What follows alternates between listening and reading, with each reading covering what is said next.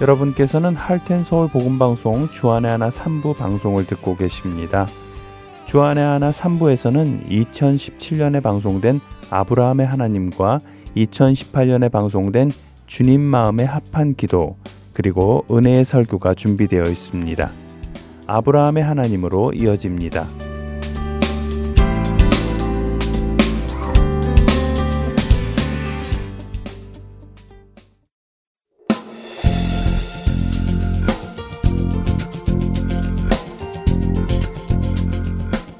애청자 여러분 안녕하세요. 창세기를 읽어가며 믿음의 조상 아브라함을 빚어가시는 하나님의 손길을 만나는 시간입니다. 아브라함의 하나님 진행의 최강덕입니다. 네, 여러분 안녕하세요. 강승규입니다. 지난 시간에는 말씀에 순종하여 가나안 땅에 들어오고 또 우상을 섬기는 가나안 사람들 앞에서도 하나님께 제단을 쌓고 그 이름을 불렀던 아브라함이 막상 기근이 닥치자 세상 사람들과 똑같은 모습으로 문제를 해결하기 위해 또 애굽으로 가는 장면을 보았습니다. 네, 참 안타까운 장면이었죠. 네. 예, 또한 아브라함의 부끄러운 장면이기도 했습니다. 아브라함이 애굽에 다다라서는 자신의 생명의 위험을 느끼고는 아내에게 자신의 누이라고 말하라고 하는 모습에서 자신의 생명을 스스로의 계략으로 지키려는 아브라함의 모습을 보았죠. 네. 그러나 그런 그의 모습이 또 바로 우리의 모습이기도 합니다. 말씀드린 대로 아브라함의 이런 모습은 그가 아직 하나님을 온전히 경험하지 못했고 하나님을 잘 알지 못하기 때문에 일어나는 모습이라고 말씀드렸습니다. 더 놀라운 것은 그런 그의 모습을 하나님께서 책망하시거나 나무라시는 장면이 없다는 것이죠. 그것은 곧 하나님도 아신다는 것입니다. 아직 하나님을 온전히 알 수 있는 경험이 적기 때문에 그 이상의 것을 기대하고 계시지 않으신다는 것이죠. 그래서 우리가 종종 우리 수준보다 높은 믿음을 보일 때 하나님께서 기뻐하시는 모습을 볼 수 있습니다.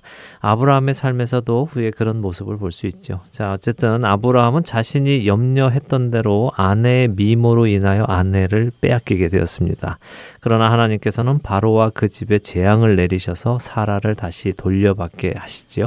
네, 지난주에 말씀해 주실 때 당시 최고의 왕국인 애굽의 왕 바로를 상대로 거짓말을 하고도 아무런 해를 받지 않고 살아 돌아오는 장면이 기적이라고 하셨죠? 예, 그것은 정말 기적 같은 일이죠. 어, 당시 문화 속에서 아브라함은 바로에게 거짓말을 한 죄로 잡혀가서 죽임을 당하고 예쁜 사라는 바로의 아내가 되는 것이 오히려 더 당연한 일이었을 것입니다. 네. 그런데도 놀랍게도 바로는 아내를 돌려주고 사라를 얻기 위해 주었던 재물도 돌려받지 않고 그를 내보냈습니다. 이것은 정말 상상할 수 없는 기적이죠. 바로 이 기적 같은 일을 통해 아브라함은 고개가 갸우뚱해졌을 것입니다. 야, 운이 좋았어 라고 생각했을까요? 그렇지 않을 것입니다. 잠시 후에 그 설명을 드리죠.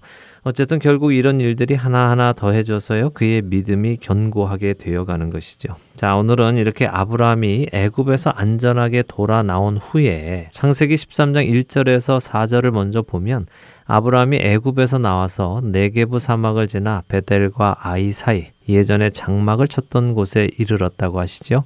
그가 처음 재단을 쌓은 곳이라고 하십니다. 네, 결국 원점으로 다시 돌아왔군요. 네, 그렇죠. 원점으로 돌아왔습니다. 네.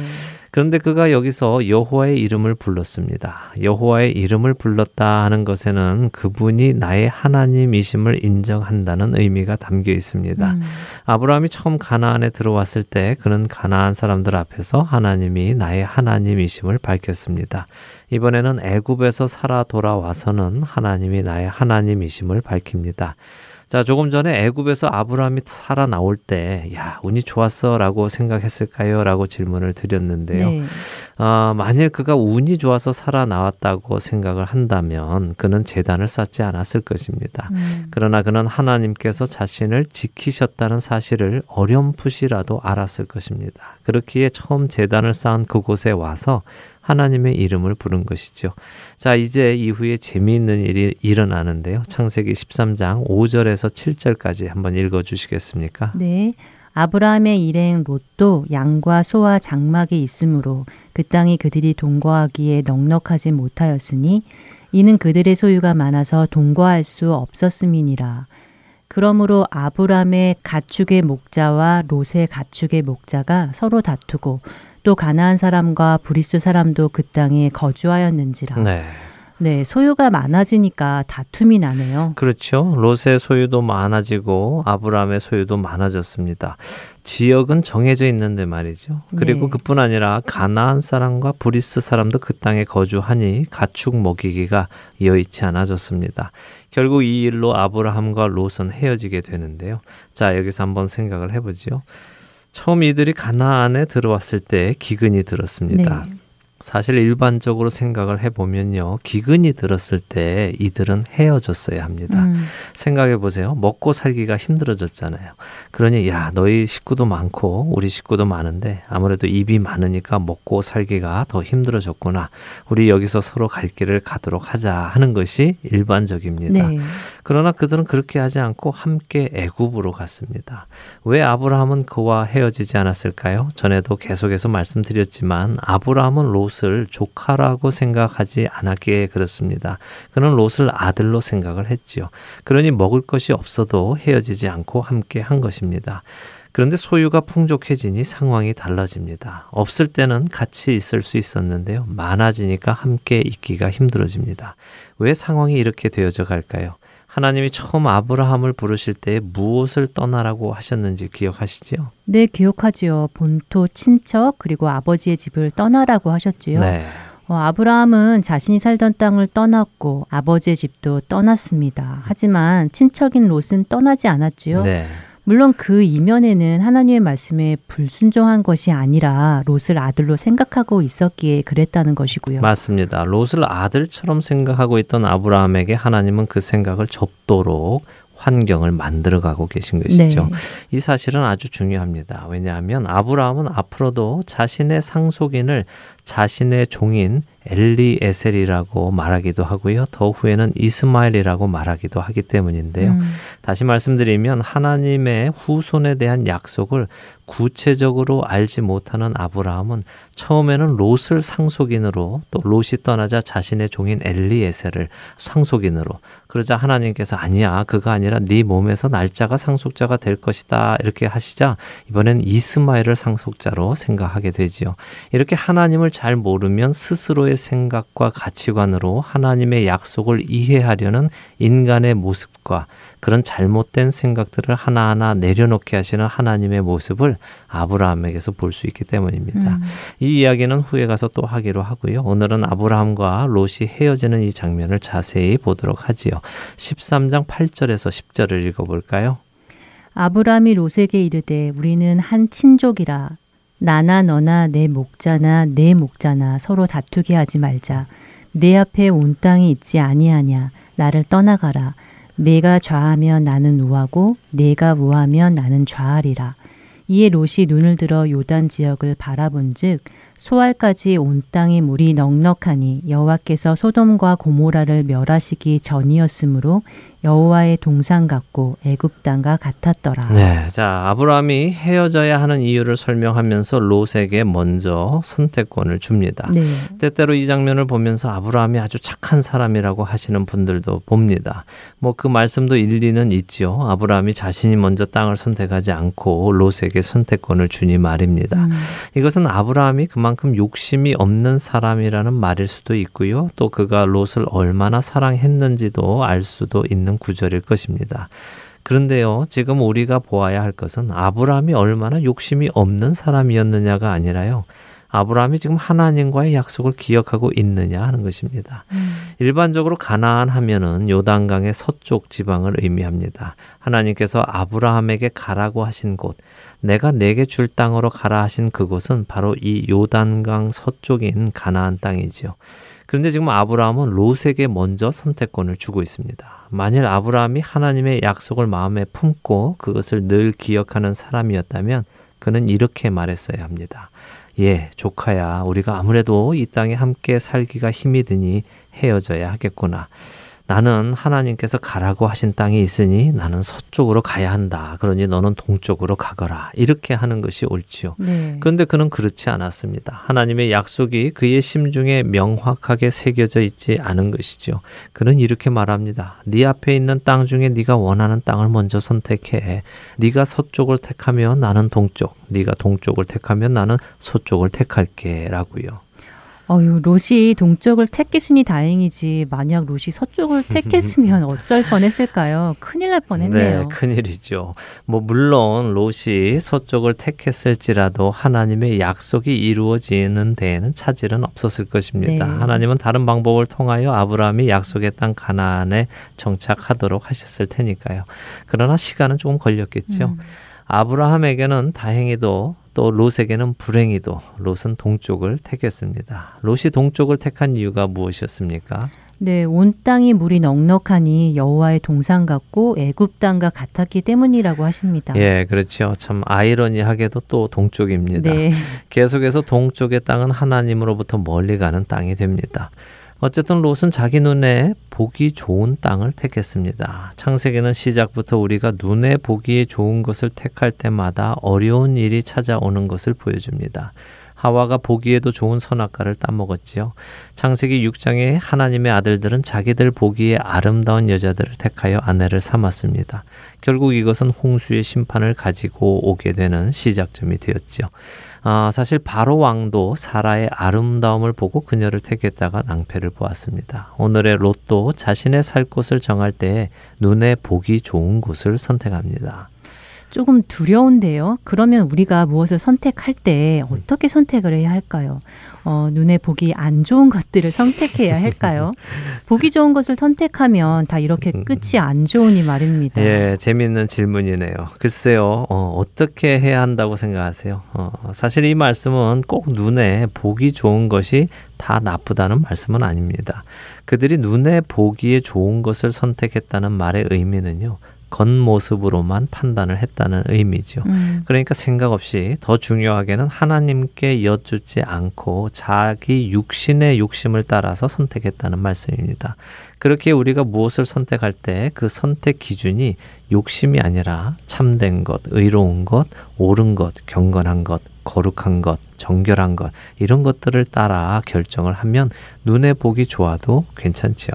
아, 그렇군요. 욕심을 따라 선택하는 것이 아니라 말씀을 따라 또 하나님의 성품을 따라 결정하면 된다는 말씀이군요. 예, 그렇습니다. 자, 다시 본문으로 돌아오죠. 네. 어, 자, 여기서 우리는 보이지 않는 하나님의 손길을 느낄 수 있습니다. 가나안에 왔을 때 기근이 오도록 하신 것도 또 그들이 애굽으로 내려가도록 내버려 두신 것도 또 애굽에서 많은 재물을 얻어 나오게 허락하신 것도 이로 인해 아브라함과 롯이 헤어지게 되는 것도 모두가 하나님께서 처음에 아브라함에게 요구하셨던 본토 친척 아버지의 집을 떠나는 일이 이루어지도록 환경을 조성해 가신다는 것입니다. 비록 아브라함은 아무 생각 없이 이 일을 해나가고 있지만요. 우연히 이런 일이 일어나는 것은 아니라는 것입니다. 우리의 신앙 생활도 마찬가지입니다. 내가 알지 못해도 또 깨닫지 못해도 환경을 통해 하나님께서는 하나님의 뜻을 이루어 가고 계십니다. 나는 그냥 생각 없이 일을 했는데도 하나님의 철저하신 계획 속에서 일이 일어나고 있는 것이죠. 영적으로 어릴 때는 이런 일이 사실 보이지 않습니다. 그러나 먼 훗날 우리가 우리의 삶을 돌아볼 때 우리는 구비구비 또매 순간마다 나의 인생의 그 길에서 함께 걸어오신 또한 나의 길을 인도해 오신 하나님의 손길을 보게 되죠.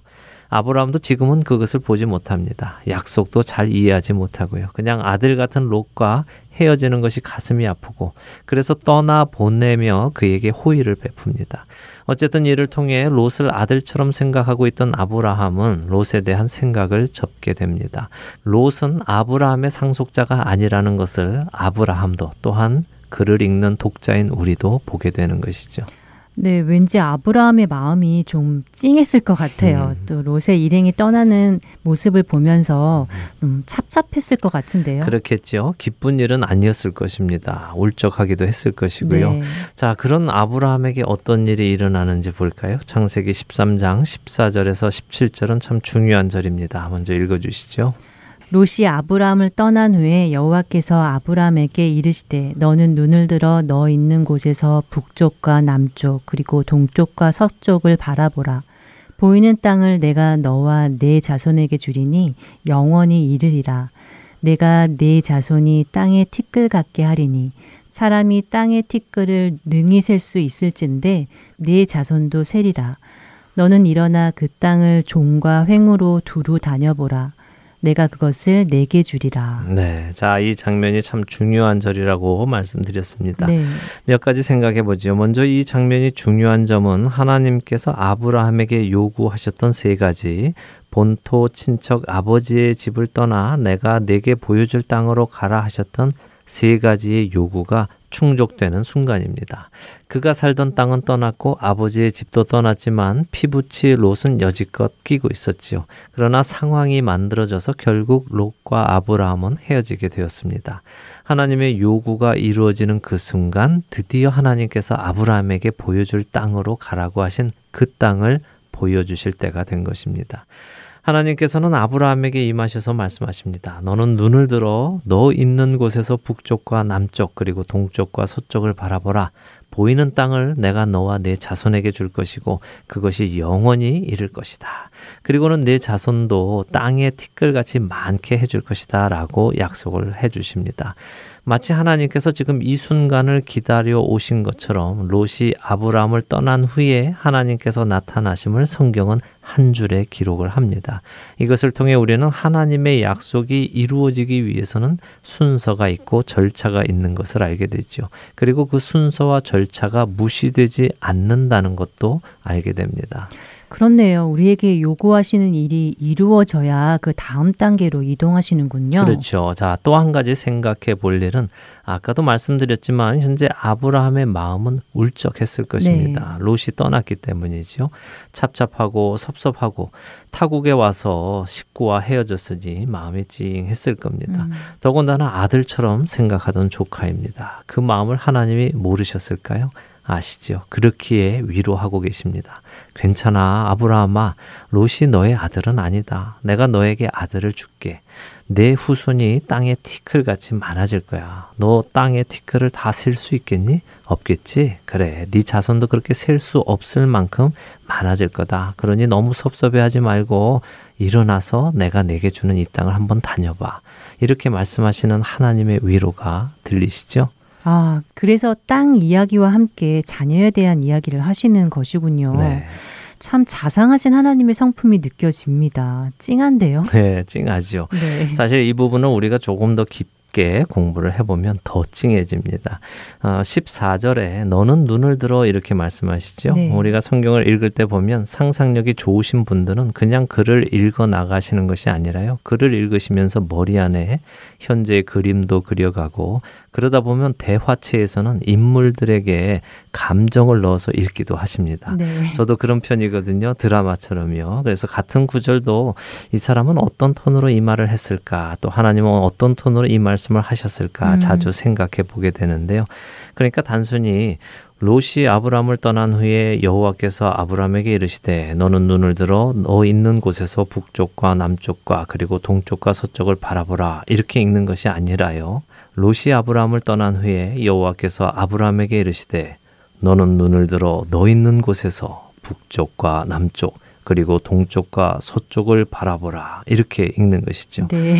그런데 지금 말씀드린 이 14절 같은 경우 한국어로만 그냥 읽으면요. 마치 하나님께서 이렇게 근엄한 음성으로 아브라함에게 아브라함아, 너는 눈을 들어 너 있는 곳에서 바라보라. 이렇게 명령조로 말씀하시는 것처럼 읽게 되고요. 또 생각하게 됩니다. 하나님은 근엄하신 분이라는 우리의 선입관이 아무래도 있기 때문인데요. 음. 하지만 한국어 성경에는 중요한 단어 하나를 번역하지 않았습니다. 영어 성경 역시 번역을 한 번역본도 있고 그렇지 않은 번역본들도 있는데요. 바로 히브리어 나라는 단어입니다. 이 나라는 히브리어는 구약 성경에 약 400번이 넘게 사용이 되었는데요. 그 중에 창세기에만 60번이 넘게 쓰였습니다. 그중 오늘 우리가 읽은 창세기 13장에만도 세 번이 쓰였는데요. 먼저는 아까 읽으셨던 8절과 9절에 각각 한 번씩 쓰였습니다. 어, 8절과 9절이면 아브라함이 롯에게 이르되 우리는 한 친족이라 나나 너나 내 목자나 내 목자나 서로 다투게 하지 말자. 내 앞에 온 땅이 있지 아니하냐? 나를 떠나가라. 내가 자하면 나는 우하고 내가 우하면 나는 좌하리라. 어, 하는 말씀인데요. 네. 어, 여기서 어떻게 번역이 되었나요? 예, 여기 역시 나라는 히브리 단어가 문자 그대로 번역되지는 않았습니다. 그런데 아브라함이 우리 목자들이 서로 다투게 하지 말자라고 할 때 나라는 단어가 포함되어 있고요. 또 네가 나를 떠나가라 할 때 포함되어 있습니다. 그래서 이 나라는 히브리 단어는요. please라는 의미를 가지고 있습니다. 아, please요. 네. 부탁한다는 의미군요. 그렇죠. 아브라함이 please 우리가 싸우지 말게 하자. please 싸우지 말고 네가 나를 떠나가라 이렇게 하는 것이죠. 아, 그래서 직접 번역되지 않았지만 그 말에 그 의미가 포함되어 있다는 것이군요. 맞습니다. 그러니까 지금 하나님께서 너는 눈을 들어 바라보라 하실 때 근엄하게 명령하시는 것이 아니라요. 아브라함아, please 눈을 좀 들어볼래? 이 땅 좀 봐봐. 이게 다 내가 너에게 줄 땅이야. 기쁘지 않니? 한번 밟아봐. 내가 너와 내 자손에게 영원히 줄 땅이라니까 하시는 것이죠. 음. 놀라운 것은요, 하나님께서 이 나라는 히브리 단어로 please라는 단어를요, 인간에게 사용하신 것은 딱 네 번인데요. 세 번은 개인에게, 한 번은 민족에게 사용하셨습니다. 민족은 당연히 이스라엘이고요. 네. 개인은 세 번 모두가 아브라함에게 쓰셨습니다. 음. 그만큼 하나님은 아브라함에게 각별하셨다는 의미겠죠. 자, 이 나라는 히브리어는 플리스라는 단어로 번역도 되지만 또 많은 경우 now 그러니까 지금이라는 단어로도 번역이 됩니다. 플리스로는 181번, 나우로는 159번, 그 다음에는 기도한다는 의미로 16번 이렇게 번역이 됐는데요. 어떤 영어 성경들은 이 부분을 Now you lift your eye 이렇게 이제 눈을 들어보라 이런 식으로 번역을 하기도 했는데요. 아무래도 문맥상으로 보면 하나님께서 아브라함에게 부드럽게 please 하시며 말씀하시는 것이 더 맞다고 보입니다. 어쨌든 하나님께서는 우울에 있는 아브라함에게 이렇게 부드럽게 말씀하시며 위로와 또 용기를 주십니다. 사실 이 글을 가만히 읽고 있으면 하나님께서 살짝 흥분해 계신 것이 느껴집니다. 앞뒤 정황을 살펴보면서 읽으면 그렇죠. 본토 친척 아버지의 집을 떠나 내가 네게 보여줄 땅으로 가라 하셨는데 롯을 데리고 애굽도 갔다가 아내도 빼앗겨서 하나님이 도와주시고 다시 돌아와서 롯과 이제 겨우 헤어져서 하나님께서 요구하셨던 그 일을 아브라함이 본인은 알지 못하던 차에 어찌 되었던 완수가 되니 하나님께서는 기다리셨다는 듯이 나타나셔서 자자 아브라함아 눈을 좀 들고 보렴 슬퍼하지 마 롯이 떠났어도 내가 너에게 더 기쁨이 되는 친자식을 줄 거야. 그리고 그 자손들이 셀 수 없이 많을 것이고 그들이 다 이 땅에서 살게 될 거다. 그러니까 좀 다녀볼래? 걸어봐. 내가 너에게 준다니까 안 기뻐? 이렇게 오히려 하나님께서 음. 더 기뻐하시는 모습이 보입니다. 왜냐하면 하나님은 지금 이 장면이 인류를 구원하시는 그 귀한 사역의 구체적인 시작이시기 때문이죠. 하지만 아브라함은 아직 별 반응이 없습니다. 13장의 마지막 절인 18절은 이에 아브라함이 장막을 옮겨 헤브론에 있는 마물의 상술의 수풀에 이르러 거주하며 거기서 여호와를 위하여 제단을 쌓았더라라고 하십니다. 땅을 막 밟으며 이 땅을 저에게 주신다고요? 이런 모습은 없고요. 그러나 그는 하나님의 그 말씀을 듣고 다시 말해 네가 밟는 그 땅을 내게 주겠다고 하시는 하나님의 말씀을 듣고 장막을 옮깁니다. 어디로 옮기는가 하면 헤브론에 있는 마물의 상수리 숲을로 옮기지요. 상수리 나무는 지난 시간에도 보았지요. 지난 시간 12장은 모래 상수리 나무였습니다. 네. 점치는 곳, 우상을 섬기는 곳이었죠. 음. 마물의 상수리 숲을도 마찬가지입니다. 우상을 섬기는 곳이죠. 그런데 변화가 있습니다. 12장에서 모래 상수리 나무에서 하나님이 나타나셨을 때 아브라함은 재단을 쌓은 후에 그 지역을 떠나서 베델 동쪽에 가서 살기 시작했습니다. 그런데 이번에는 그들 안으로 들어가서 하나님을 위하여 재단을 쌓고 살기 시작하죠. 어, 아브라함이 조금 더 담대해진 것일까요? 변화된 것 같은데요. 예, 아주 미세한 변화가 보이죠. 네. 네. 자, 이렇게 작은 변화들이 모이고 모여서 한 영혼이 변화되어 가는 것입니다. 우리 안에도 이렇게 미세한 변화들이 매일같이 있게 되기를 소원합니다. 네, 그 미세한 변화들이 결국 우리를 온전히 바꾸어 가시겠네요. 네. 어, 신앙의 여정은 단기전이 아니라 장기전이라는 것이 다시 느껴집니다. 음. 조급해하지 말고 우리를 인도하시는 주님을 따라 그 길을 가기 원합니다. 네. 오늘 아브라함이 하나님 마쳐야 할 시간이 되었는데요. 어, 다음 주는 14장을 보게 되겠죠. 네. 어, 청취자 여러분들 한번 읽어 오시면 이해하시는 데 도움이 되시리라 믿습니다. 어, 다음 한 주도 평안하시고요. 저희는 다음 주 이 시간 다시 찾아뵙겠습니다. 안녕히 계세요. 안녕히 계십시오.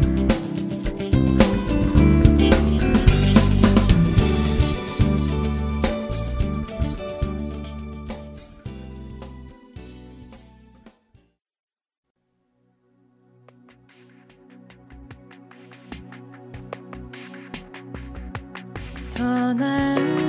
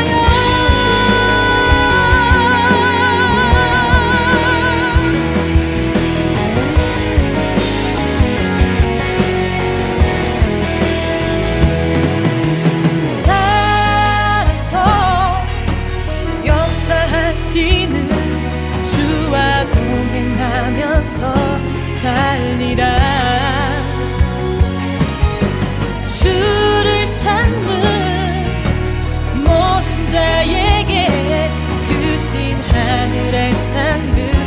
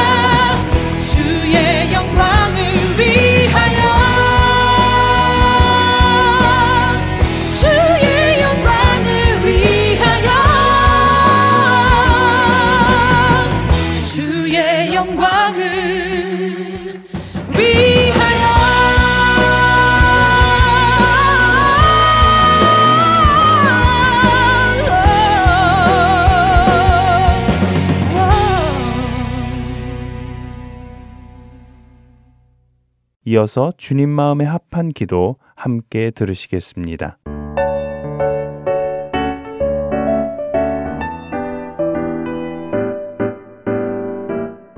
애청자 여러분 안녕하세요. 주님 마음에 합한 기도 진행의 민경은입니다. 많은 분들이 좋아하시는 찬양 중에 감사 찬양이라는 곡이 있습니다.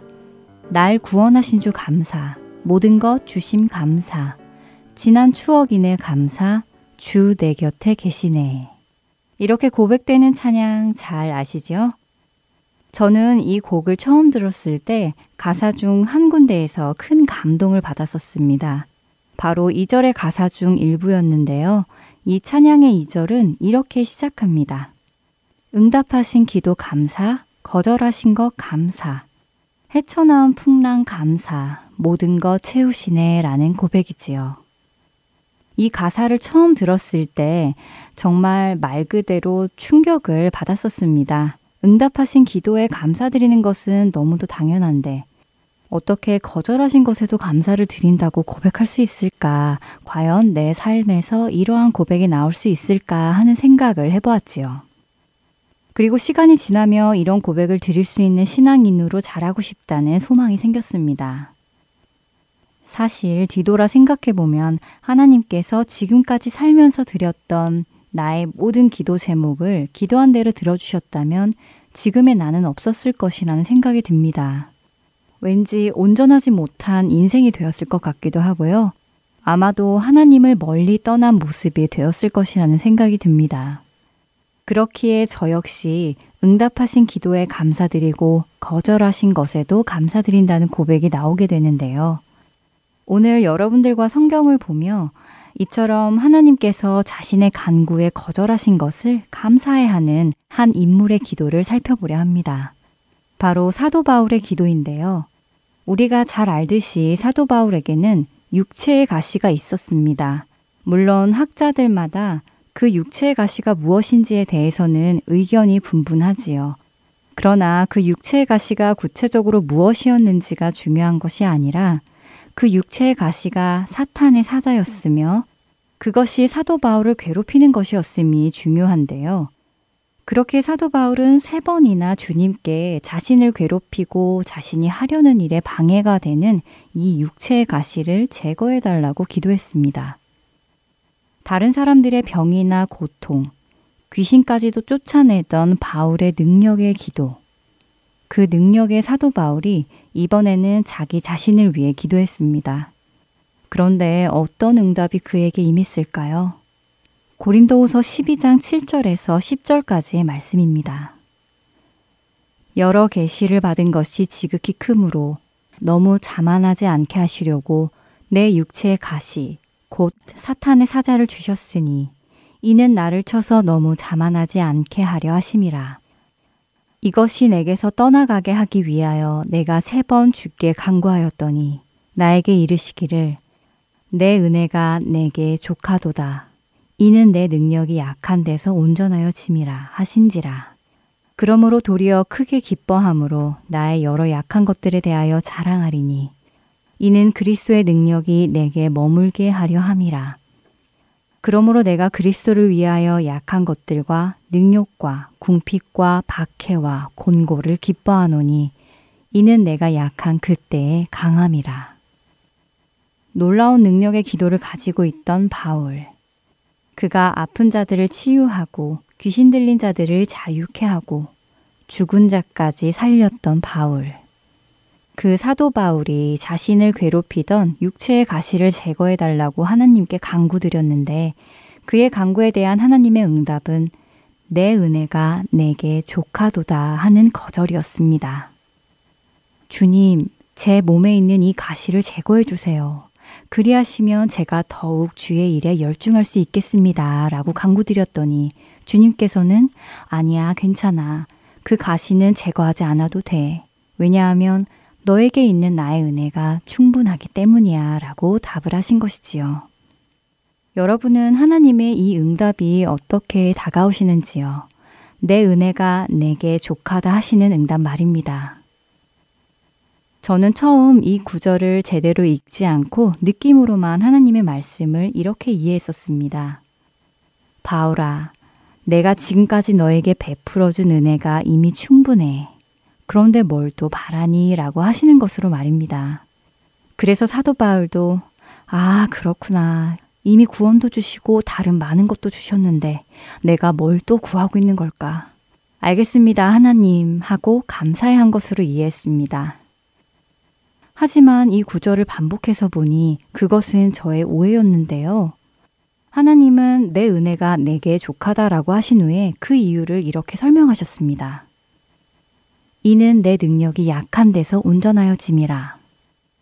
나님의 이 말씀은 약한 곳에서 하나님의 능력이 더욱 잘 드러난다는 말씀입니다. 인간 스스로의 힘이 넘칠 때에 우리는 하나님을 보지 못하고 자신의 힘을 바라보게 되고 자신의 힘을 의지하고 자랑하게 됩니다. 그리고 그런 모습은 우리로 교만의 자리에 앉게 하지요. 하나님은 성경 속에서 하나님의 백성들이 아무것도 할 수 없는 연약한 상황에 놓였을 때 놀라운 하나님의 능력을 보여주셨습니다. 나이가 많아 늙고 여성의 생리가 끊어진 사라를 임신하게 하셨고 앞에는 바다가 가로막고 있고 뒤에는 애굽의 군대가 쫓아와서 앞으로 갈 수도 뒤로 갈 수도 없는 상황이 된 이스라엘 백성들 앞에서 홍해를 가르셨습니다. 그리고 12만 5천 명의 동방 연합군을 기도온과 300명 용사를 통하여 승리하셨으며 수십만의 군대가 예루살렘을 치러 왔을 때 싸울 엄두도 내지 못하고 기도하는 히스기야와 이스라엘을 위해 하나님께서는 여호와의 사자를 보내셔서 18만 5천인을 치신 분입니다. 성경은 그 외에도 우리의 연약함 속에서 그분의 강함과 온전함을 보여주는 이야기가 가득 차 있습니다. 그렇게 하나님께서 약할 때의 나의 능력이 온전하게 드러나기에 지금 너에게 있는 그 육체의 가시가 오히려 나의 능력이 너의 위에 나타나게 할 귀한 은혜다 라고 말씀하신 것이고 사도 바울은 그 말씀을 깨닫고는 크게 기뻐하며 이제는 자신의 약함을 자랑하게 됩니다. 자신의 연약함 속에 그리스도의 능력이 머물며 나타나는 것을 알았기 때문이지요. 나의 문제가 없어져서 내게 부족함이 없는 것보다 내게 문제가 남아 있어서 예수 그리스도의 능력이 나와 함께 하시는 것이 더욱 기쁜 일이라고 고백하는 사도 바울. 그렇기에 그는 하나님께서 자신의 기도를 거절하신 것에 더욱 감사할 수 있었습니다. 그리고 그런 그의 기도는 하나님의 마음에 합한 기도였습니다. 여러분은 어떠신가요? 아무런 문제가 없어서 주님이 필요하지 않는 상황이 더 좋으신가요? 아니면 내게 어떤 문제들이 남아 있어서 나는 주님이 늘 필요한 사람입니다. 라는 것을 기억하게 해주시는 그 상황이 더 좋으신가요? 하나님께서 우리의 기도에 yes라고 하지 않으시고 no라고 답하실 때 그것이 감사한 일이라는 것이 느껴지시는지요? no라고 대답하시는 것이 우리의 유익을 위함이라는 것이 느껴지시는지요? 하나님의 절대적인 주권을 온전히 믿는다면 우리는 거절하신 그 기도에도 기쁨으로 감사한다고 다시 기도 드릴 수 있을 것입니다. 그렇게 주님 마음에 합한 기도를 드리는 우리들로 자라나기를 소망합니다. 하나님의 뜻을 온전히 이해하며 늘 감사하는 우리가 되기를 바라며 지금 이 시간 마치겠습니다. 주님 마음에 합한 기도. 다음 시간에 뵙겠습니다. 안녕히 계세요.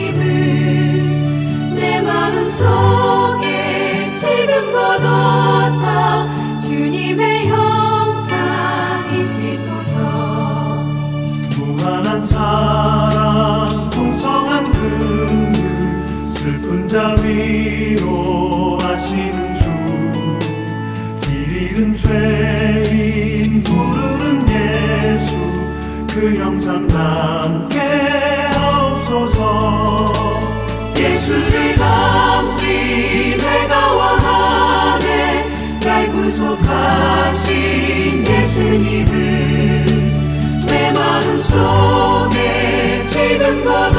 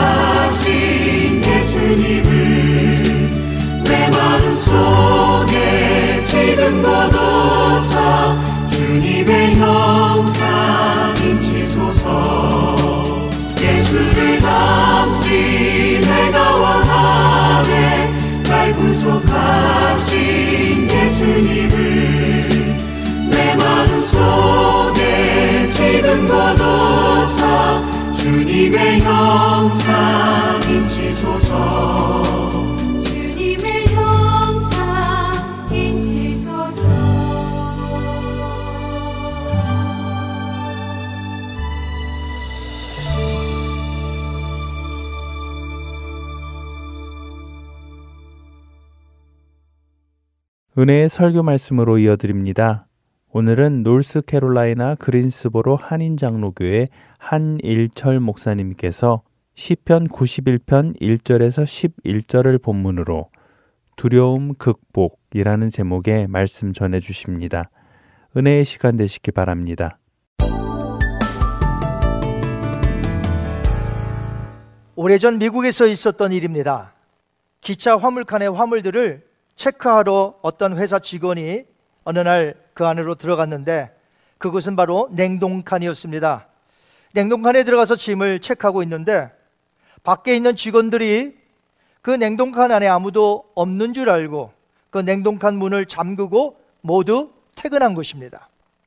그 안에 갇힌 직원이 갇힌 줄 모르고 이제 업무를 다 보고 밖으로 나가려고 문을 여니까 문이 닫혀 있습니다. 아무리 소리를 지르고 문을 두드리고 한 시간 넘게 해도 아무도 없음을 발견하게 됩니다. 소리 질러봐도 소용이 없다는 것이죠. 그때는 핸드폰도 없었던 시절인지라 그는 큰 두려움 속에 덜컥 땅에 주저앉고 맙니다.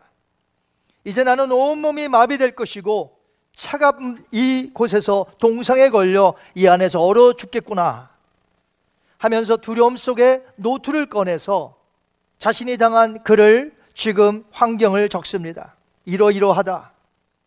그러면서 얼마 안 되어 그의 생각대로 숨을 거두고 맙니다.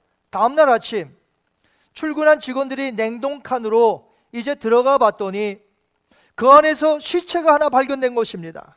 바로 그 어제 죽은 직원입니다. 얼마나 직원들이 놀랐겠습니까?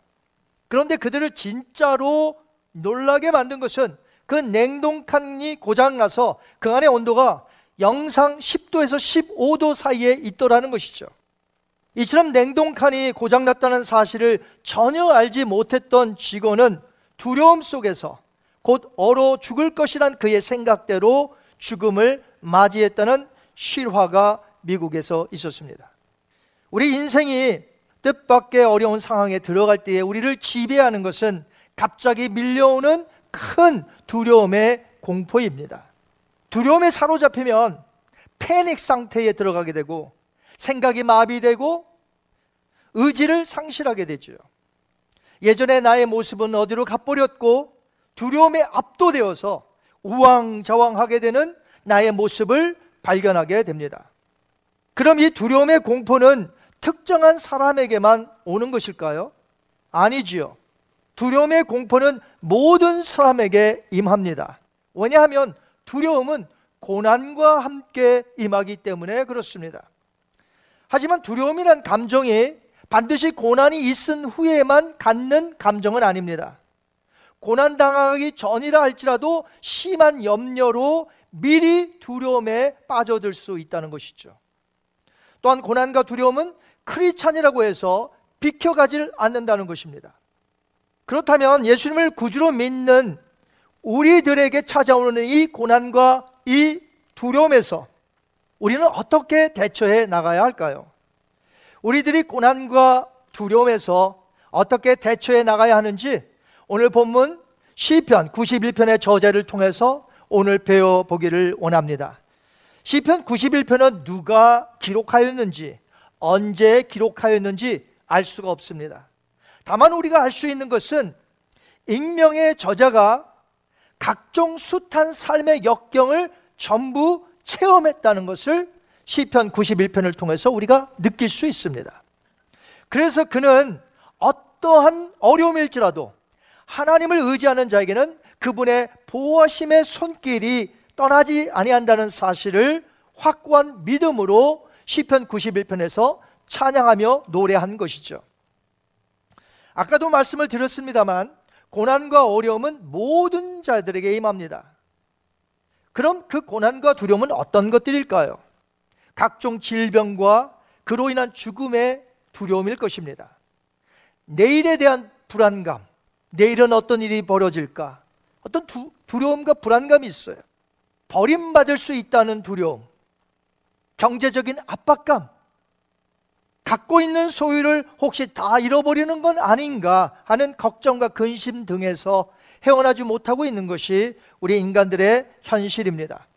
여기에다가 크리스찬들은 한 가지 더 고난과 두려움을 갖게 되는데 그것은 예수님만을 믿는다는 이유로 당하는 세상에서의 미움과 핍박인 것이죠. 인간이 겪을 수 있는 고난과 두려움을 저는 금세 이렇게 표현했습니다만 시편 91편 저자는 그 두려움과 고난을 어떻게 묘사했을까요? 3절에 보니까 새 사냥꾼의 올무, 심한 전염병. 5절과 6절에는 밤에 찾아오는 공포, 낮에 날아드는 화살, 어두울 때 퍼지는 전염병, 밝을 때 닥쳐오는 재앙. 이런 식으로 표현했다는 것이죠. 어떤 유명한 주석가의 해설에 의하면 3절의 내용 중에서 사냥꾼의 올무는 무슨 뜻이냐면 하나님의 백성을 회방하기 위한 악인의 은밀한 음흉한 술책을 뜻한다. 이렇게 말했고요. 그리고 3절의 또 다른 심한 전염병은 어원적으로 볼 때 진짜 이런 전염병이라기보다는 하나님의 백성을 향한 악인들의 극심한 비방과 모략을 의미한다고 했습니다. 그리고 6절에 나오는 네 가지는 무엇이냐면 밤낮으로 다가오는 위험스러운 공포, 전쟁, 각종 전염병, 여기서의 전염병은 실제로 전염병, 지금 우리가 당하고 있는 이 코로나 바이러스와 같은 전염병을 얘기합니다. 그리고 각가지 재앙들이 있다고 그랬습니다. 이런 것들이 바로 우리 인간들을 두렵게 한다는 것이죠. 그때나 지금이나 믿는 자들에게 고난은 항상 있었고 모든 사람들에게도 고난과 두려움은 있어 왔습니다. 현재 21세기에 살아가는 저와 여러분, 가장 큰 고난, 지금 겪고 있는 당장의 큰 고난은 무엇일까요? 블랙홀처럼 모든 것을 다 빨아들여서 절대로 탈출시키지 못하게 하는 코로나19 팬데믹이 바로 그것일 것입니다. 눈에 보이질 않는 이 바이러스가 전 세계 76억 명을 두려움에 떨게 만들고 있다는 것이죠. 그 기세가 꺾을 줄 모르고 무섭게 퍼져나가고 있습니다. 여러분도 지금 팬데믹 현상 아래 놓여져 있는데 지금 얼마만큼의 두려움에 사로잡혀 있나요? 일상생활이 힘들 정도로 두려움에 사로잡혀 있나요?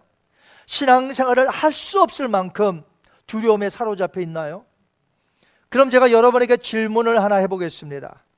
성경에서 믿는 자들에게 가장 많이 강조한 것이 어떤 말씀이라고 생각하시나요?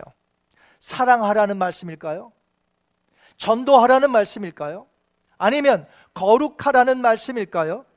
놀라지 마시기 바랍니다. 하나님이 믿는 자들에게 성경을 통하여 가장 많이 강조하시고 말씀하신 명령은 두려워하지 말라라는 명령이십니다. 학자들에 의하면 성경 전체에서 365회 이상으로 두려움과 염려하지 말라는 말씀이 주어진다고 합니다. 1년이 365일이니까 우리에게 매일 두려워하지도 말고 염려하지도 말라는 말씀인 것이죠. 어떤 분은 말하기를 두려움이 체질화된 것은 걱정과 혹은 근심이라고 합니다. 그렇습니다. 두려움과 근심은 떼놓을 수 없이 딱 달라붙은 한 가족과 같은 것이에요. 하나님께서 우리에게 두려워하지 말라고 그토록 말씀하셨으니 당연히 두려움의 마음은 하나님이 주시지 않은 것이겠죠. 그럼 누가 두려운 마음을 준 것일까요? 디모데후서 1장 7절 보겠습니다. 하나님이 우리에게 주신 것은 두려워하는 마음이 아니요 오직 능력과 사랑과 절제하는 마음이니 아멘. 그럼 누가 두려움의 마음을 준 것일까요? 이 죄악되고 불안한 이 세상이 우리에게 두려움을 주었고 이 환경과 모든 사람 뒤의 배후에는 두려움을 갖게끔 만드는 어두움의 세력인 마귀가 있을 것입니다. 우리가 두려움 가운데 염려하면 결코 하나님의 말씀에 선한 결실을 맺을 수가 없습니다. 예수님께서 씨 뿌리는 비유를 말씀하신 후에 친히 그 비유를 설명하셨어요. 누가복음 8장 14절에 보니까 예수님이 설명하신 내용입니다. 한번 같이 읽겠습니다. 가시떨기에 떨어졌다는 것은 말씀을 들은 자이나 지내는 중 이생의 염려와 재물과 향락의 기운이 막혀 온전히 결실하지 못하는 자요. 아멘. 이 세상의 염려는 두려움과 연관되어 있기 때문에 우리로 주님의 말씀을 생각하지 못하게 만들고 결국 주님의 말씀의 성장을 우리 안에서 가로막는 그래서 열매를 맺지 못하게 만든, 만든 다는 것이죠. 두려움과 염려가. 염려란 헬라어 단어를 보니까 메림나오라고 되어 있는데 이 뜻이요 마음을 나눈다란 뜻이에요. 마음을 모아서 하나님을 전심으로 사랑해야 되는데 마음이 나누어졌어요. 그러니까 하나님을 생각할 수 없고 거기에 환경에 맞닥뜨린 환경에 어려움 속에 두렵고 염려가 있는 것이죠.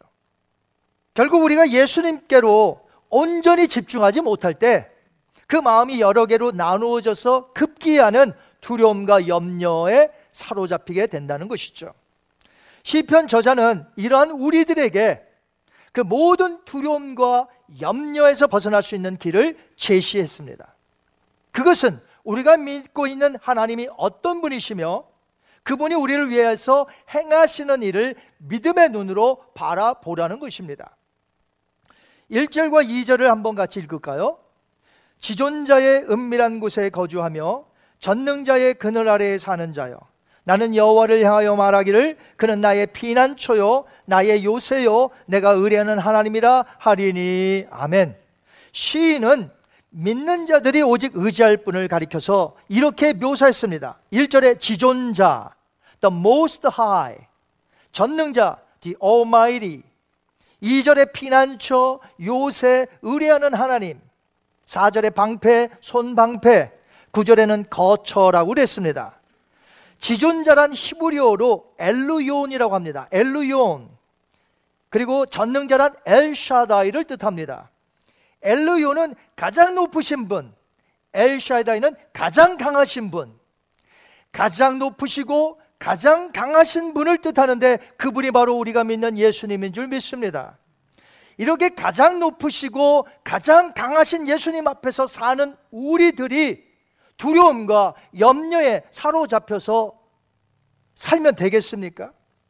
시편 저자는 말하기를 엘르윤과 엘샤다이신 하나님께서 우리와 함께 하시고 우리를 보호하시고 지켜 주신다는 표현을 이렇게 어, 세 가지 그림의 이미지를 사용하여서 어, 가르쳐 줍니다. 첫 번째 이미지는 3절에 있어요. 악인의 사냥꾼의 올무에서 건지실 것이며 두 번째 이미지는 그의 기수로 덮으며 날개 아래에 피하게 하시며 11절의 세, 세 번째 이미지입니다. 천사들을 명하여 내 모든 길에서 너를 지키게 할 것이며 자, 첫 번째 이미지는 사냥꾼이 올무를 설치하고 이제 짐승과 새들을 잡으려고 하지만 어떻게 합니까? 하나님은 악인들의 계략을 다 아시고 의인들로 하여금 그곳에 빠지지 않도록 건져 주신다는 내용이에요. 그분이 바로 우리 하나님이십니다. 두 번째 이미지는 마치 새끼를 날개 아래로 보호하려는 어미새로 그려지고 있습니다. 며칠 전 아, 동영상을 보니까 요즘은 한국으로 왜 기농 농사를 가죠. 도시에 살던 사람들이 아 이제는 시골로 가자. 그래서 이제 귀농 농사로 가는데 한 몇 년째 되는 이제 부부예요. 이 부부가 하루는 닭장이 있는데 이제 외출을 했습니다. 외출하고 돌아오니까 그 안에 닭장 안에 매가 들어가 있어요.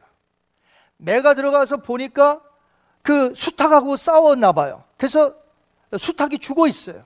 그런데 매는 잠시고 닭장 안에 갇혀 있어서 위에 이렇게 막 퍼덕이고 있고 맨 밑에는 뭐가 있냐면 암탉이 알은 아니고 병아리인데 몇 마리를 품고 있어요. 조용하게. 내가 지금 있는데도 이 병아리를 품고 있습니다. 주인이 와 보니까 수탉이 죽었고 지금 그 난리가 일어났어요. 그래서 하나 긴 막대기를 가지고 들어가서 이제 조그만 문을 앞에다 터놓고 아래에 이제 매를 이제 저쪽으로 쫓아내는 거죠. 그래서 그 밖으로 나가게끔 그렇게 하는데도 이 매가 조금 올라가 있던 매가 내려오긴 내려왔어요. 그 내려오게 하는 데는 성공했어요. 그런데 이 내려오니까 자기 병아리 새끼 옆에 있던 내려왔잖아요. 그러니까 이 어미 닭이 암탉이 나오더니 매를 집중적으로 쪼는 겁니다. 오지 못하도록 자기 병아리 새끼 오지 못하도록. 그래서 이 주인이 이거 안 되겠거든요. 암탉도 죽게 생겼어요. 그러니까 매, 이 매를 짝대기로 자꾸 하더니 그제서야 이제 매가 이제 구멍을 통해서 밖으로 훨훨 날아가게 된 것이죠. 저는 그 장면을 보면서 매와 맞서 자기 새끼를 보호하려는 이 암탉. 암탉과 매가 싸우면 누가 이길까요? 매가 이기죠. 그런데도 아랑곳하지 않습니다. 자기 새끼를 건드릴까봐 나가서 쪼는 것입니다. 저는 그 모습을 보고 감명을 받았어요. 뿐만 아니라 어미새는 어떻습니까? 거센 풍랑이 와도 그 바람에 그 자기 새끼들을 품속에 꼭 안아줍니다. 이와 같이 거룩한 하나님도 그 자비로우심으로 당신의 자녀들을 품속에 안아주신다고 보호하신다고 우리에게 약속하셨다는 것이죠. 세 번째 이미지는 하나님이 보내신 천사가 그의 백성들을 지켜주신다는 것입니다. 인간보다 더 강한 능력을 가진 천사이지만 하나님은 구속함을 받은 그분의 자녀들에게 그 자녀들을 섬기라고 천사들을 보내어서 우리의 가는 길을 지켜준다고 말씀하고 있습니다. 그렇기에 엘샤다이 전능하신 하나님을 믿는 자들인 저와 여러분은 어떠한 고난과 역경 속에서도 두려워해서는 안 될 줄 믿습니다. 6절을 한번 읽어볼까요? 한번 읽겠습니다. 어두울 때 퍼지는 전염병과 밝을 때 닥쳐오는 재앙을 어떻게 해요? 두려워하지 아니하리로다. 아멘. 두려워하지 아니하리로다. 두려워하지 말라고 하는데도 계속해서 두려워하는 것은 불순종인 것입니다, 여러분. 어떤 책을 보니까 성경에 대해서 잘못 가르치는 이단 사상보다도 더 지독한 이단 사상이 하나 있으니 그것이 바로 두려움 속에 빠져드는 것이라고 했습니다. 왜일까요? 우리가 왜 두려워합니까? 두려워한다는 것은 무엇을 반증합니까? 내가 믿는 하나님이 작다는 것이죠. 내가 믿는 하나님이 아무것도 해줄 수 없다는 것이죠. 그래서 내가 알아서 두려워해야 하는 것이에요. 내가 갈 길을 찾아야 되고, 내가 두려움 속에서 헤쳐나가야 돼요. 내가 믿는 하나님이 작다는 것이죠. 내가 믿는 하나님이 능력이 없다는 것이죠. 내가 믿는 하나님은 내 상황에 별로 신경 쓰지 아니한다고 믿는 이 불신앙이야말로 이, 이단 사상보다 더 무서운 이단 사상이 아니겠습니까? 가장 높으시고 가장 강하신 하나님을 믿는다고 하면서도 늘 두려움 속에 산다면 이것이 과연 올바른 신앙인일까요? 현대인이 지금 갖고 있는 가장 큰 두려움이 무엇이라고 했나요? 코로나일 것입니다. 코로나로 인해 생겨난 장기 우울증 현상들이 가정마다, 사회마다, 나라마다 있습니다. 가족과 지인의 갑작스런 사망은 상실감으로 다가옵니다. 부모님이 돌아가셨는데도 장례식을 갈 수가 없어요. 만나볼 수도 없어요. 심각한 정신적 문제를 일으키고 있습니다. 의료 봉사자들도 마찬가지라고 합니다. 저들을 우리가 조금만 더 돌봤으면 살아날 수 있었을 텐데 하는 죄책감이 있는 것이에요. 거기에다가 불안감이 있어요. 뭐예요? 이 코로나 환자에게 내가 감염되진 않을까? 그런 우려가 불안을 증폭시킨다고 이 의료 봉사자들은 말하고 있습니다. 여기에 일반인 중에서도 지속된 거리두기와 잦은 봉쇄령으로 우울증을 앓고 있습니다. 사회 및 대인 관계가 단절되면서 무기력증으로 이어져서 적응하지 못해서 불안감을 일으키는 것이죠.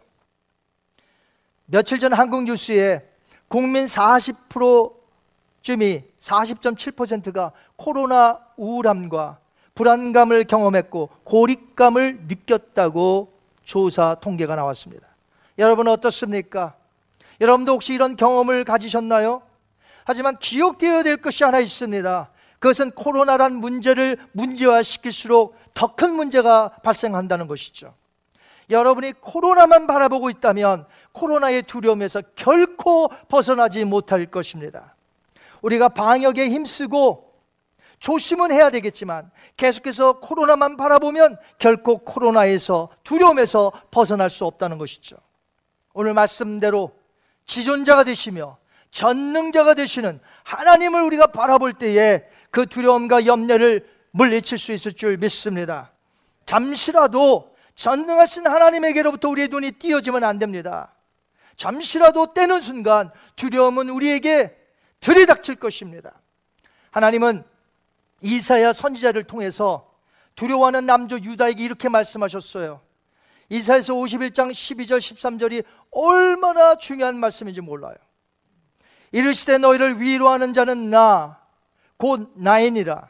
너는 어떠한 자이기에 죽을 사람을 두려워하며 풀같이 될 사람의 아들을 두려워하느냐? 하늘을 펴고 땅의 기초를 정하고 너를 지은 자 여호와를 어찌하여 잊어버렸느냐? 너를 멸하려고 준비하는 저 학대자의 분노를 어찌하여 항상 종일 두려워하느냐? 하나님이 말씀하셨습니다. 어찌하여 항상 종일 두려워하느냐? 오늘 우리에게 하시는 말씀 아닐까요? 코로나의 염려에 있는 너희들아, 어찌하여 항상 종일 염려하느냐, 두려워하느냐? 성경에서 가장 많이 말씀하신 내용이 두려워하지 말라고 제가 말씀을 드렸습니다. 두려워하지 말아라. 이 말씀이 가장 많이 나와요. 전능하신 예수님께서 우리에게 말씀하시죠. 우리의 시선을 고정해라. 나에게 고정해라. 말씀하십니다. 두려움이 사라질 줄 믿습니다. 맥스 루카도 목사가 쓴 부활의 주와 함께 살라는 책에 보면 브라질 어느 인디안들에게 복음을 전하러 간 한 미국 선교사님이 계셨습니다. 그 인디안 부족은 어느 강 근처에서 살고 있었습니다. 그들은 선량한 사람들이었어요. 부족 중에 좀 악한 자들이 있잖아요. 좀 강하고 악한 자, 도전적이고. 근데 이 부족 사람들은 선량한 사람들이었어요. 남을 해치지 않아요. 그런데 전염병 때문에 하루가 다르게 사람들이 죽어가고 있었습니다. 밀림의 다른 쪽에 병원이 있었기 때문에 그 선교사님은 그들을 병원에 데려가서 치료와 예방 접종을 맞게 하는 것이 유일한 희망이라고 느낀 것이에요. 그러나 병원에 가려면 문제가 하나 있는데 이 강을 건너야 하는데 그 인디안 부족에게는 이상하게도 예전서부터 내려온 강을 건너게 되면 죽는다라는 그런 미신적인 그런 풍습이 있었습니다. 그래서 매우 두려워했어요. 강을 건너지를 못해요. 강 근처도 안 갑니다. 그 이유는 강에 악령이 산다고 믿었기 때문이에요. 그들에게 강을 건넌다는 건 곧 죽음이에요. 하루는 선교사가 이제 그들의 미신을 끝장내야 되겠다. 그런 어려운 과제에 착수했습니다. 그는 자신이 아무런 해를 받지 않고 이곳에 강을 건너서 헤엄쳐 왔다고 말하지만 아무런 소용이 없었습니다. 인디안들을 데리고 강둑으로 데려가서 강물에 손을 담가보고 얼굴에 물도 끼얹어 보지만 아무 소용이 없었습니다. 마지막으로 결단을 내립니다. 선교사는 그 강물에 몸을 완전히 담궜으며 헤엄을 쳐서 그 강 건너편에 이제 반대편에서 나오게 되지요. 강의 능력이라는 것이 아무것도 아니라는 듯이 한낱 웃음거리에 불과하다는 것을 입증해 보인 선교사는 강 건너편에서 주먹을 치며 환호하며 보입니다. 건너편에 있던 인디안들이 드디어 그제서야 자신들도 주먹을 쥐며 환호하며 선교사님의 뒤를 따라 헤엄을 하여 그 강을 건너 병원에 가서 치료했다는 이야기가 있습니다. 저는 이 글을 읽으면서 이 땅에 오신 예수님이 꼭 그와 같다고 봅니다. 두려움 가운데 있는 우리에게 나타나셔서 직접 육신을 입으시고 우리에게 진정한 삶이 무엇인지를 보여주셨습니다. 그러면서 인도하셨죠. 목자 없이 흩어진 양떼와 같은 우리에게 두려워 떠는 우리들에게 친히 목자가 되셔서 우리를 인도하십니다. 우리가 꼭 기억해야 할 것은 예수님은 죽은 경험이 있더라는 것입니다. 사도 요한이 환상 가운데 보니까 요한계시록이 뭐라고 했습니까? 어린 양이 있는데 저가 일찍 죽임을 당한 것 같더라. 그냥 어린 양이 아닙니다. 우리가 믿는 어린 양 예수 그리스도는 그냥 어린 양이 아닙니다. 일찍 죽임을 당한 어린 양인 줄 믿습니다. 우리 예수님은 죽음을 당하신 분이에요. 모든 사람이 공포 속에 있는 두려움, 오늘 여기 있는 저와 여러분 죽음을 경험하신 분 계신가요? 아무도 없지요. 나 우리가 믿는 예수님은 죽음을 경험하셨습니다.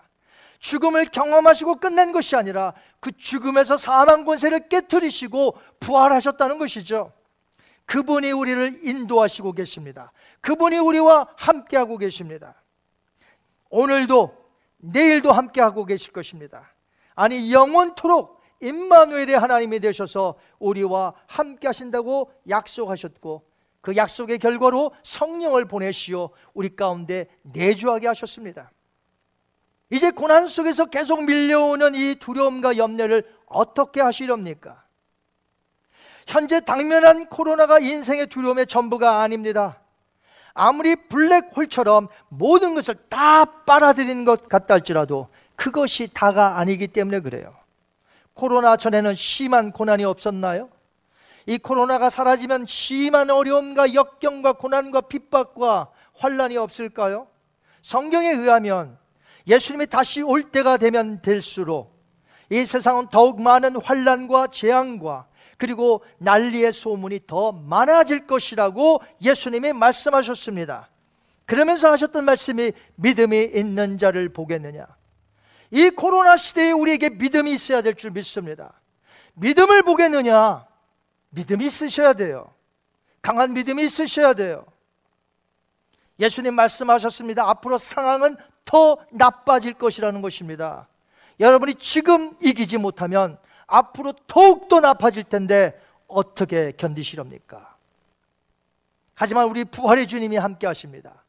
죽음을 통과하시고 사망 곳에 깨뜨리신 능력의 부활의 주님이 우리와 함께 하시고 성령께서 우리와 함께 하십니다. 약속하셨습니다. 지켜 주신다고 하셨습니다. 그러므로 우리는 두려움 없이 살아야 될 줄 믿습니다. 시편 91편 저자와 같이 엘샤다이의 전능하신 하나님만을 온전히 의지하여 나는 고난과 재앙을 두려워하지 아니하리로다 라고 고백하며 날마다 사시기를 바랍니다. 다니엘은 하나님의 백성에 대해서 이렇게 말했습니다. 다니엘서 11장 32절 말씀. 자기 하나님을 아는 백성은 강하여 용맹을 떨치리라. 여러분 믿으세요? 우리 한번 같이 크게 한번 다시 한번 읽어보겠습니다. 시작. 자기의 하나님을 아는 백성은 강하여 용맹을 떨치리라 하면 그날이 오늘인 줄 믿습니다. 오늘 용맹 떨치지 못하고 오늘 강하지 못하면 언제 하시렵니까? 지금 하셔야 돼요.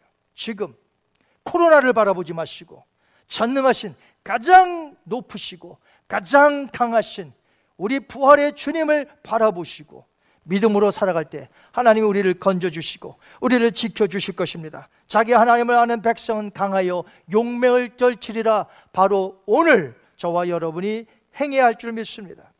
오늘부터 원하기는 선한 능력으로 우리를 안으시고 그 크신 팔로 우리를 붙드시는 그 주님의 능력 앞에 우리가 온전히 감사드리며 바라보시고 강하고 담대하게 오늘도 강하여 용맹을 떨치시는 승리하시는 저와 여러분이 되시기를 주님의 이름으로 축원합니다.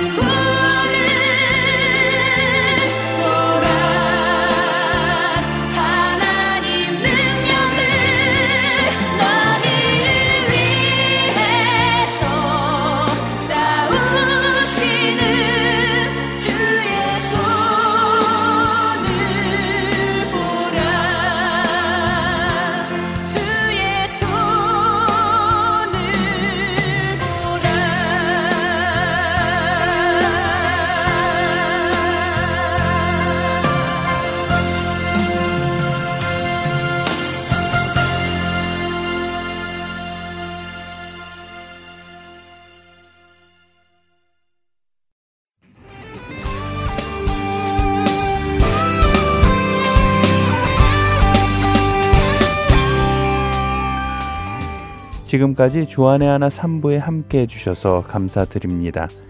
다른 방송들을 더 듣고 싶으신 분들은 홈페이지 www.heartandsoul.org에서 특별 방송을 클릭하셔서 들으실 수 있습니다.